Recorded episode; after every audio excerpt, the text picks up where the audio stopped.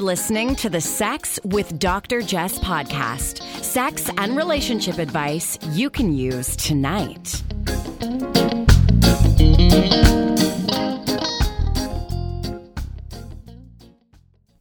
Welcome to the Sex with Dr. Jess podcast, brought to you by our friends at Desire Resorts and Cruises. I'm Brandon Ware, your unofficial sexologist.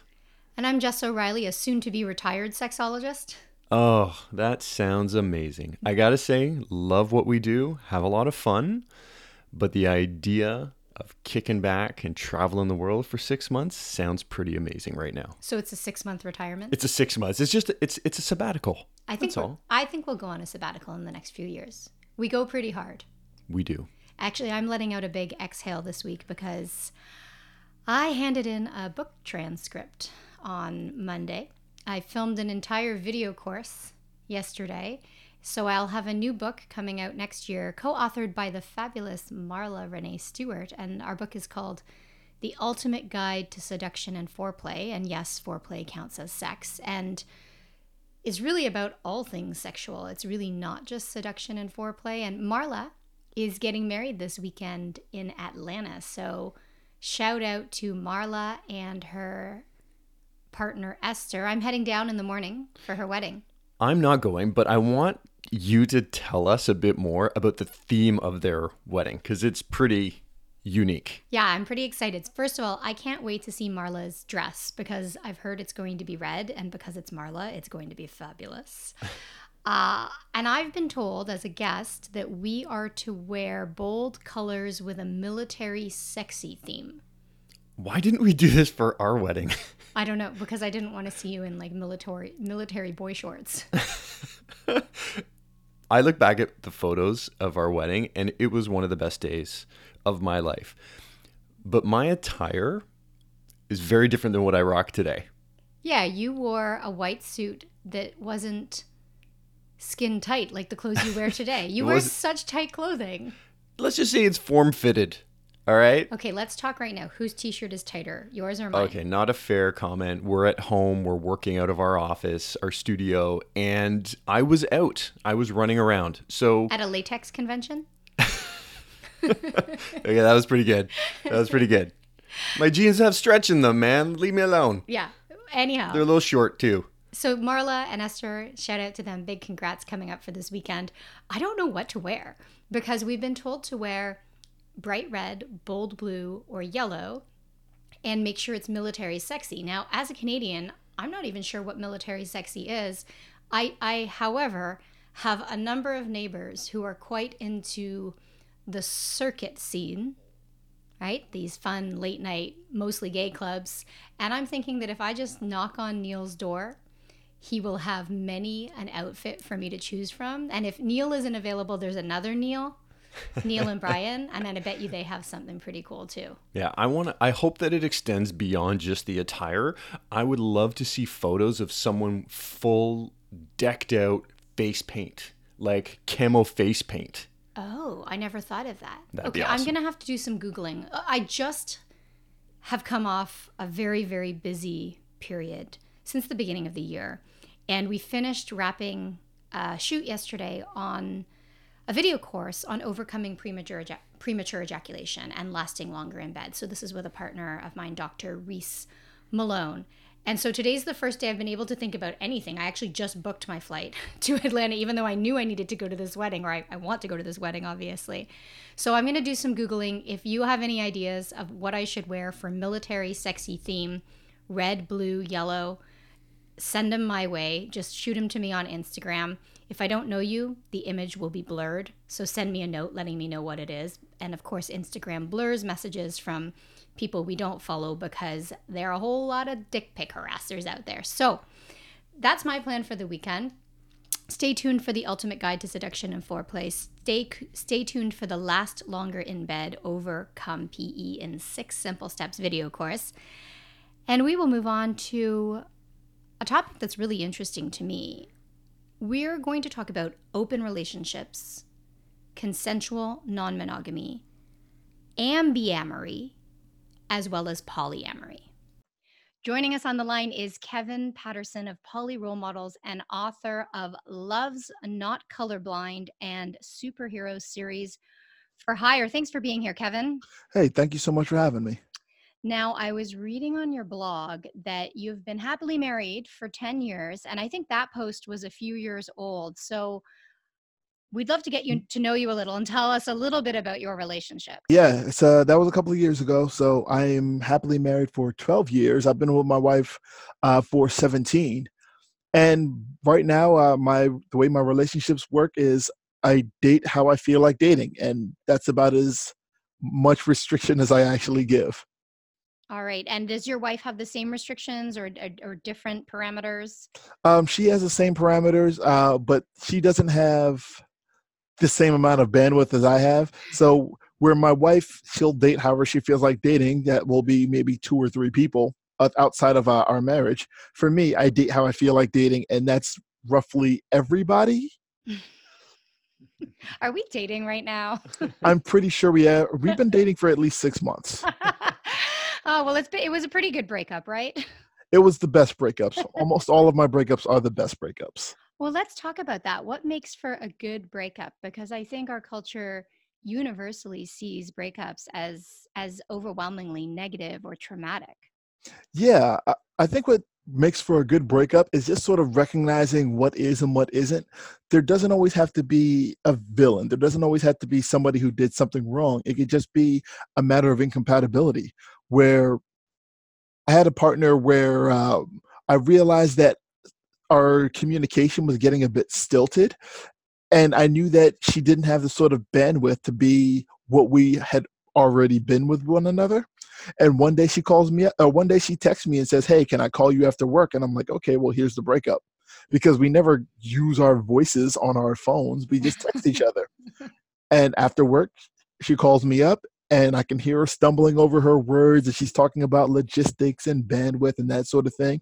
And I said, Well, do you need me to break up with you? And she's like, Well, um, yes. And I'm like, All right, cool. But I'm having this party next month. You're still going to be there, right? She's like, Yeah, of course. And that was a little over three years ago. And we celebrated the three year anniversary of our breakup uh, when it came because when you see us together, we still look like a couple. We still love each other but we just couldn't manage a day-to-day commitment to each other like we had been. It just didn't work out. We just stopped doing the thing that didn't work and kept doing the thing that did work. How long were you with that partner? How, how long was that relationship? Um less than six months. And you felt you said that you still love her and you still care for her. I mean you felt that strongly about this six month relationship that that would that's how you express yourself she is one of the truest game changers I've ever had in any relationship. So, and as far as as far as she says it, I'm the same for her. So we still care about each other a lot. We still love each other. We hung out um just the other day, like last weekend. But we can't really manage a relationship in the way that we had it before. So now it's we see each other when we see each other. It's awesome when we do, and we've maintained that commitment, and that's it. I'm curious uh, when you talk about love, if that love has even deepened post breakup, which I think is something that is unfathomable to so many of us. I think it probably has. If if for no other reason that love is deepened because we're safe enough knowing that we can be who uh, that we can accept each other as we are and where we're at. And sometimes that's not really the way relationships work. Sometimes a situation changes and it changes the dynamic so much that you've got to be apart from one another. With us, we just saw the writing on the wall and instead of letting it turn into a resentment, we just cut out, you know, we we cut the parts out that didn't work. I like that and you kept what worked. Now, if we go back to polyamory, because you maintain a blog, Poly Role Models. If people aren't familiar with the term polyamorous, how do you define it? Because you talked about your own relationship, and that's one version of polyamory. Yeah. But more broadly speaking, how would you define polyamory? Uh, I, I define polyamory really simply as the willingness, the desire, the capacity to be in multiple loving romantic relationships with the uh, knowledge and consent of everybody involved and like my polyamory is widespread it's a wild maelstrom of moving parts and it's like really sexual whereas other people their polyamory isn't really sexual at all and that's that's fine that's valid. I've got a capacity to date a lot of people. Some people are like well i've got these two partners and that's it and that's all it'll ever be and that's fine and that's valid as well. So I think there I, I think there are, I don't know if there's any wrong ways to structure your polyamory. There are unethical ways. There are ways that does that don't really work for everybody, but I wouldn't say that they're inherently wrong. Everybody's got to do it their own way and customize it in the way that makes sense to them. And when you when we talk about unethical polyamory, what does that look like? Because I'm you know we have this assumption that if you're polyamorous, you're talking, everything's with consent, you're working with these ethical boundaries. But of course, because there are human people yeah. in polyamorous relationships, that ideal is not something that every relationship lives up to. Yeah, and and you called it. Like not everything is as consent based. Not everything is uh is above board. Where um like I don't I don't keep um I don't keep a running tally of how many people I'm with. And if I start dating someone else, I don't I don't contact every single person that I'm dating and say, by the way, there is like there's one more person that I'm dating. But everybody knows that about me. Everyone knows and they've all checked in and agreed to that. Whereas there are people who are doing the same thing I'm doing, but they're dishonest about it. You know? There are people who place their partners in hierarchies in ways that um that uh, that folks don't always agree to. Like something like polyamorous representation, something that pops up all the time are these uh, triads where it's a an established couple bringing in a third party, and that all sounds really entry level. That all sounds really basic kind of polyamory, but we but it ends up being one of the harder uh, structures to maintain, one of the harder structures to achieve, because that third person that you're adding to a relationship they don't get a say in the rules of that relationship. They don't get a say in the structure of that relationship. And that's that you know plays out as in um as unethical. Like is it unethical for a couple to to, to share a partner? No. But it is unethical for a couple to make rules that apply to somebody who doesn't have a hand in writing them you know Interesting. And there must be power dynamics that come into play in a setup like that because I think that's that is a common one. That's that's a setup that we often see depicted in oh, television yeah. and movies. There's a show, uh, You, Me, Her on yep. Netflix, and I haven't followed it to see how it's depicted as the seasons unfolded. But there is the challenge of one or two people, I suppose, having the power because they have a long established relationship. And I wonder if age and finance uh, and, and gender also come into play there. Is that something you've observed? Yes. Uh, a lot of those relationships are like these unicorn hunter relationships, they call them, where they're looking for the stereotypical single hot bi babe. And part of that is if you've got a single unattached person, uh, uh they're you can sort of lord over their singleness, lord over their unattachedness. You know, they're not going to get pulled away to do other things by other people. So, if you are a couple and you are interested in opening up your relationship and you want to start with one person, which might seem most manageable and logical, how do you ensure that you do that in a more ethical way? Date separately. I mean, point blank, date, date separately. And I, I know that sounds counterintuitive, but the pressure to the pressure for someone to fall in love with two people, two different people equally and simultaneously that's mm-hmm. too much. That's too much to put on somebody. Where there's somebody who you know i like you know if like let's say let's say i am the single hot bi babe. I might be into the husband a little bit more than i'm into the wife and then and then it looks like an imbalance and then all of a sudden you know instead of being in a loving relationship i am you know, I'm a jilted person on a Facebook forum getting really angry at the next couple who's looking for the stereotypical hot bi babe. Right. It's interesting when you say stereotypical hot bi babe, because of our heteronormative notions of sex and because of porn's representation of threesomes, I think yeah. most people think about a woman and a woman who, of course, is expected to be a compulsory bisexual.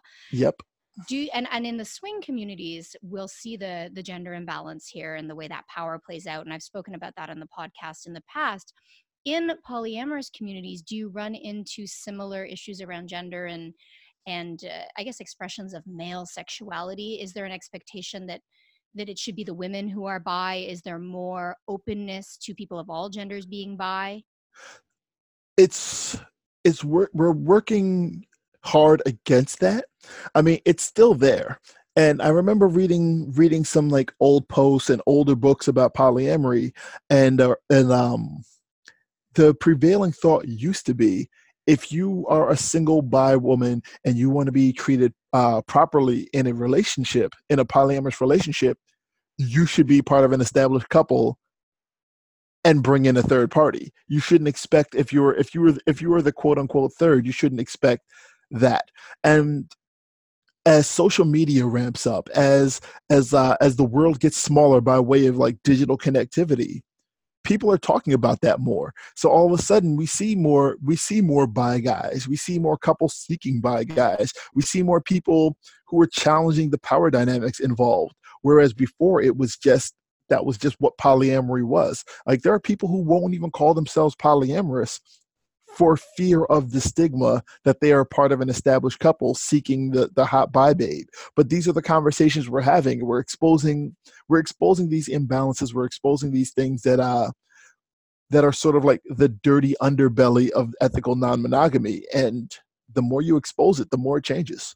So, speaking of stigmas, how do you handle or how did you deal with the social element of polyamory? Because I think that it's something that uh, you know other people may look at in monogamous relationships and and would they do they judge you? Do you feel like they're judging you? How do your friends respond? I mean do they know about your your approach to relationships? I mean there's so many questions that could evolve from here but how do you handle the social um well my my my friends were my friends uh when when I first opened up, uh, my my wife and I we opened up together. So like our poly origin story is the same story, and they sort of saw the progression of the two of us just sort of testing out what non-monogamy could be. To me, being a guy who writes a bunch of books, and my wife being someone who like who uh st- who's a, a, a star of the kink community. So like they've been here for for the whole thing. They're they're fine with it. Uh, like we end up being sort of the de facto relationship coaches of our friend groups, like at least among our monogamous friends, hmm. because our monogamous friends they're already full up on monogamy based advice. There's no shortage of books about um, there's no shortage of books about monogamy. There's no shortage of modeling by way of parents and disney movies and pop culture in general so they know what they're going to get when they say, like, hey, I'm having a problem with my girlfriend. They know what they're going to get from everybody else in their lives. They know they're going to get what could be an unconventional answer when they speak to me or my wife or like basically anyone in our polyamory circles because a lot of times the conversation is but did you talk to her about it no i'm talking to you yeah you know you know, uh, Brandon asked about stigma, and you face a different challenge and stigma as a black man who's polyamorous. So, do you do you find you get tokenized? Do you have to deal with fetishization, or do people demand that you speak for all black men or all black people? Because I, I can't imagine that there there are a ton of black men in many of the poly rooms you walk into. Yeah, yeah, and it's a it's a lot it's a lot better now than it was before, but that took a lot of work. Like when I entered into uh, our local polyamory community, this was maybe 2014, 2015. I was the token black guy for what felt like two years, and it was like me and like one other black guy. Like the first time I went to uh, any polyamory event in my local community, there were maybe five. There were like seven people of color there, three of whom never came back and three of whom never came back to any polyamory community events, as far as I know. One who left and didn't come back until I started hosting events, and two who came in my car. you know, can I ask what a polyamory event is? I mean, it was just a, a it was a, a local a local happy hour it was just a happy hour um, that the the organizers of, of, from our local polyamory community set up and said like hey it's a it's a meet and greet it's a mixer mm-hmm. right Yeah. Yeah. The point is, polyamorous people are doing what non-polyamorous people Well, are I mean- doing: mowing their lawns, going for drinks. I, I was just wondering what that might be because I think when we talk about or when you mention it, I just wonder like, is that a party? Is that you know? I Um, mean, but it's, it's like- mixer, like you said. Yeah, it's it's and it's it's like just said, like it's it's what everybody does, but polyamorous. So like there'll be a, a there'll be a day where someone references a movie to me, and I'm like, you know what, I want to watch that movie. In fact, I want to watch three three movies by the same director, and I'm going to invite my polyamory community, and then it's just a hangout. It's just a potluck. But then you know maybe a relationship will start. Like almost every time that I've hosted a party at my home, some relationship has started at that party.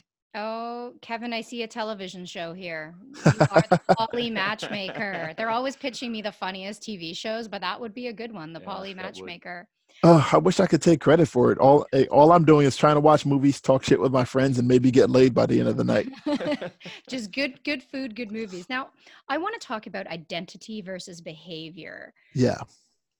Do you see being polyamorous as something you opt into, a set of preferences or behaviors, or is, or is it something that defines you, something that you are, part of your personal and sexual identity, like an orientation? I think that's something that every person has to decide on their own. Like I think it I think it would be too limiting to say it, it has to be one or the other. Mhm. And I know I struggle with what, what the answer is even for myself, Ah, where I spent a long time just saying, this is a behavior. This is something I'm doing. I could turn it off anytime I want. But the longer I stayed in communities, the longer I stayed open, the more people that I that I met, the less sense returning to monogamy made for mhm. me. And then I'd go back and think about times during my monogamous history where I had conversations about conversations that lean towards a predilection for non-monogamy that I that I wouldn't have recognized until well after the fact. So like I don't know whether or not it is a behavior or an orientation for me. I just know that one way or the other I can't go back. But there are so many people who are like, well, this is what my life has looked like for so long, but if I wanted to be monogamous, I could. Yeah, the reason I ask is I often run into couples and one partner will say, I am monogamous, monogamy is the way for me. And another partner will say, Well, I think I want to be consensually non monogamous. And you wish you could go back in time and take them to the beginning so they could actually have that discussion. But Yeah. they're nine years in, 15 years in, maybe a couple of kids in, a dog in, a cat in, a house in. And so trying to navigate navigate that space between one person who wants one thing and another who either wants something else or feels that it's a core part of their identity often leaves us at an impasse. Do you, Um do you see that among your friends, among your colleagues, your peers? Um, yeah, just I don't see I I I don't see how anyone can just make make the choice and it, and it stay static. Like for me, if you had asked me about if you had asked me 20 years ago about about non-monogamy versus monogamy, the answer would have been completely different than it is now. And it's it's really difficult to to kind of nail it down. I actually had a conversation about this uh last month with uh Dr. Liz Powell, the uh, author of Building Open Relationships. Yeah, she's been on the podcast. Yeah, Liz is fantastic. But like we had a conversation and I said like if you could take the best parts of every one of your partners and put them into a single person, would you be monogamous with that person? And they said no because I, I I can't imagine like I need variety. And really that's the answer for me as well. Like if I could take the best parts of all of my partners, I'd want to separate them still into like three or four different people. Right. It's like a really good hamburger and a really good pie and a really great pizza. I don't want to squish them all together into a dish. exactly. That, that I mean like I really wish you hadn't put that thought in my head now.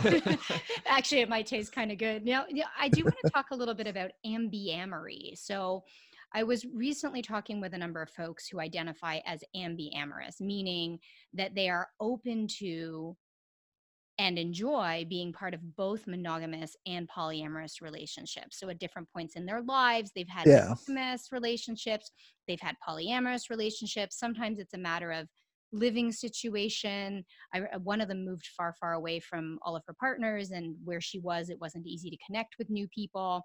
Um, other times it's situational. They have, you know, maybe one partner and they've broken up with the others, and they don't have the time or the bandwidth to start new relationships is ambiamory something that comes up with the within the polyamory community and how how is it viewed now I've heard, yeah, I've I've heard people describe it before. Like over the course of the last few years, I've heard people describe that before, and my thought is always, okay, well, at least you know what's good for you.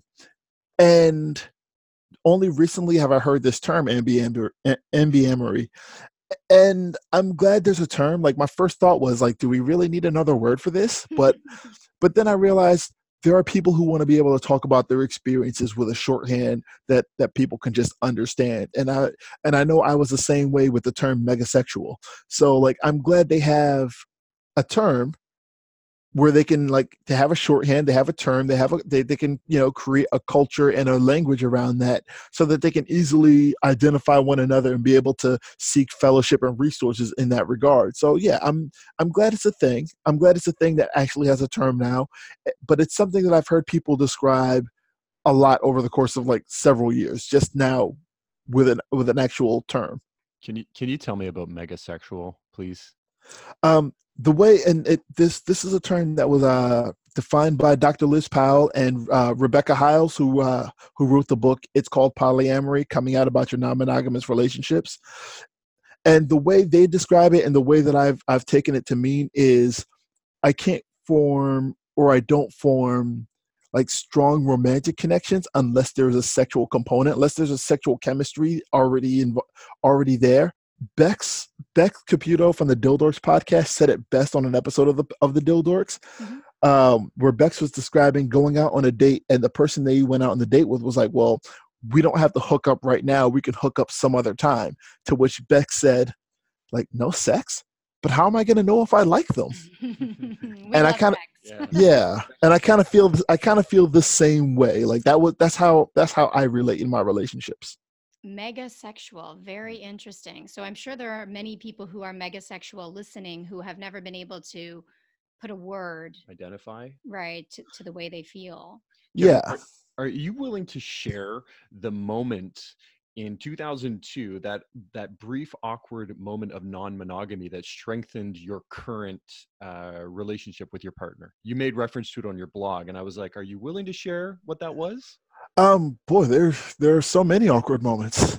Um, give give me a hint, and I'll and I'll run with it. So you wrote in 2002, a few months after meeting the woman I would marry, we stumbled into a brief moment of non-monogamy. Believing yes. my own ignorance, I expect everything to turn awkward and unstable. Instead, it strengthened the bond. Soon after, we started having lengthy and repeated discussions about how important exclusivity was to our relationship, and as it turned out, it's not very important.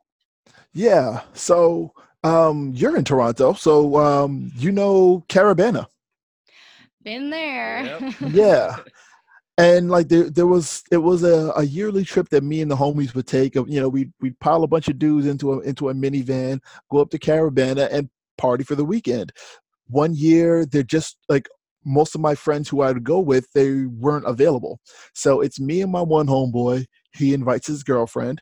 I invite my girlfriend my girlfriend invites her girlfriend, her her friend that is a girl, mm. uh, or that is a woman, and so the five of us go up there. And like about a week before the trip, I just sort of joked around about it, and I'm like, well. It's a lot of sexually active young people on this trip, lots of drinking and smoking and partying. You know, something crazy might pop off. And my my then girlfriend, now wife, took it more seriously than I did. Like a lot of my best ideas are me joking around and someone else just saying, but maybe though, right? so next thing you know, we're in Toronto, we're enjoying Caribana, and me and my wife and her friend are rolling around. And I told myself, I don't care what happens here. This is a thing that never happens to regular folks like me. Like the idea of a threesome, I don't care if it breaks this relationship. I don't care if they both hate me afterwards. I've got to shoot this shot. you know, stereotypical cis het male fantasy, even though I don't currently identify as het. Het was where I was at the de- in the day. Mm-hmm.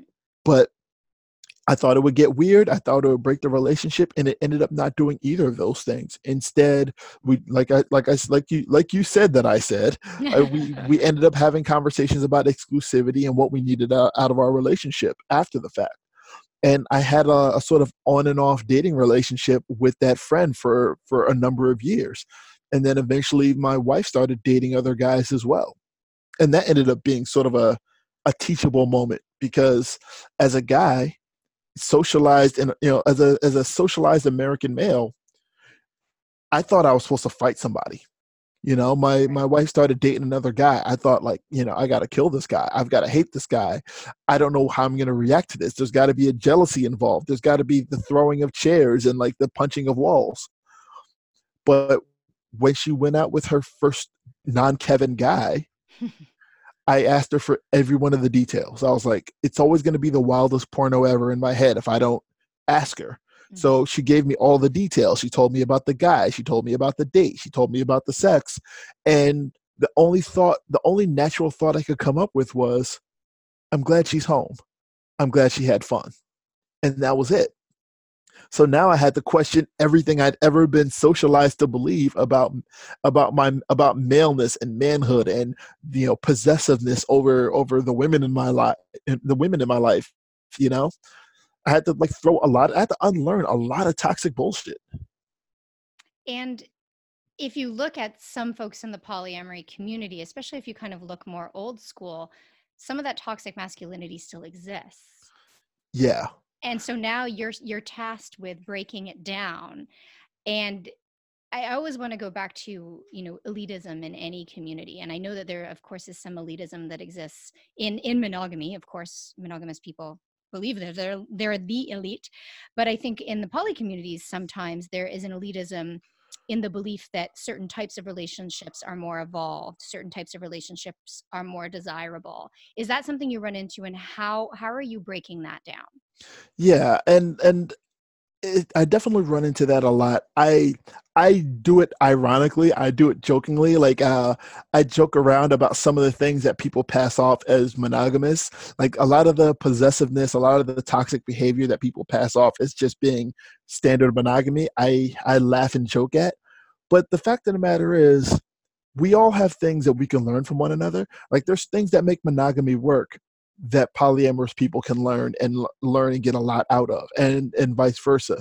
So when i run into when i run into like people who are not doing that ironically people who are just like well i'm polyamorous and you know you know flip their hair and uh flip their hair and, and, and believe themselves to be like the superior beings i call it out. I call it out. I question it. Like i point to i point to our flaws as easily as i point to to our high points you know I mean, part of part of poly role models is spotlighting some of our mistakes, spotlighting our flaws, spotlighting the things we do wrong, so that people know that we do things wrong.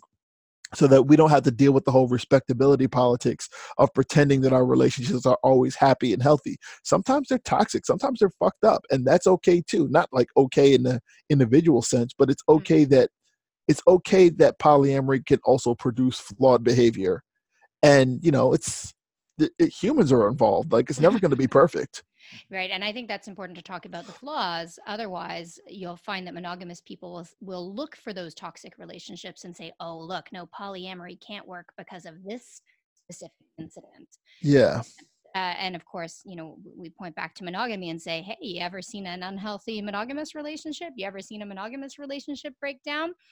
So like going back to the high points just to close it out if there's something that monogamous folks or people who are somewhere in you know the monogamish territory where which is where i think a lot of our listeners are okay. if, if there's something we can take from polyamory something that we might be missing what would you want us to to leave with and maybe put in our toolbox um, emotional literacy is so important. Emotional literacy is so important. Like it's not it, it's not important to polyamory. It's important to life, but it's it's something you have to focus on in polyamory, and it's so easy to get jealous and to point and say, "Well, this thing that you do makes me jealous.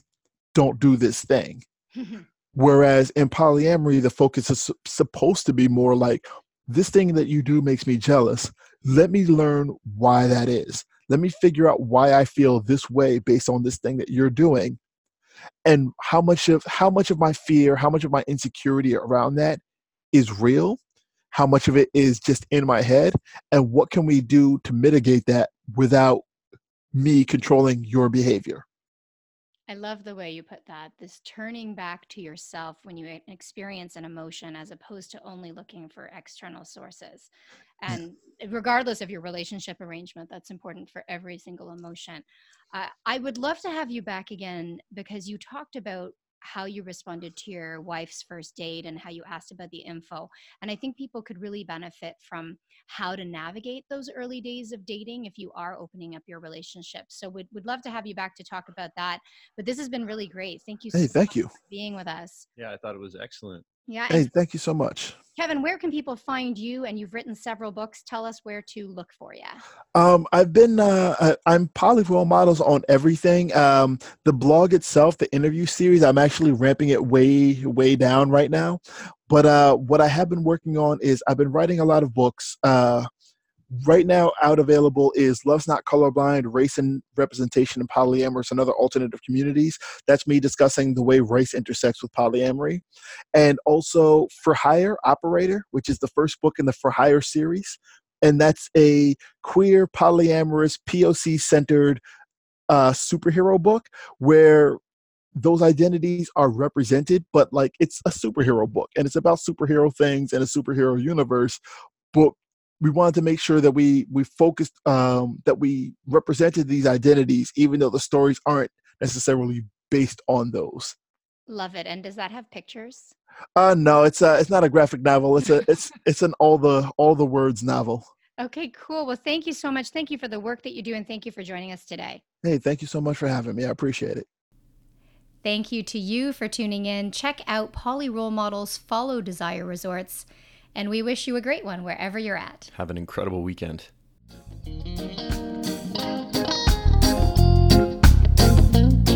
You're listening to the Sex with Dr. Jess podcast. Improve your sex life, improve your life.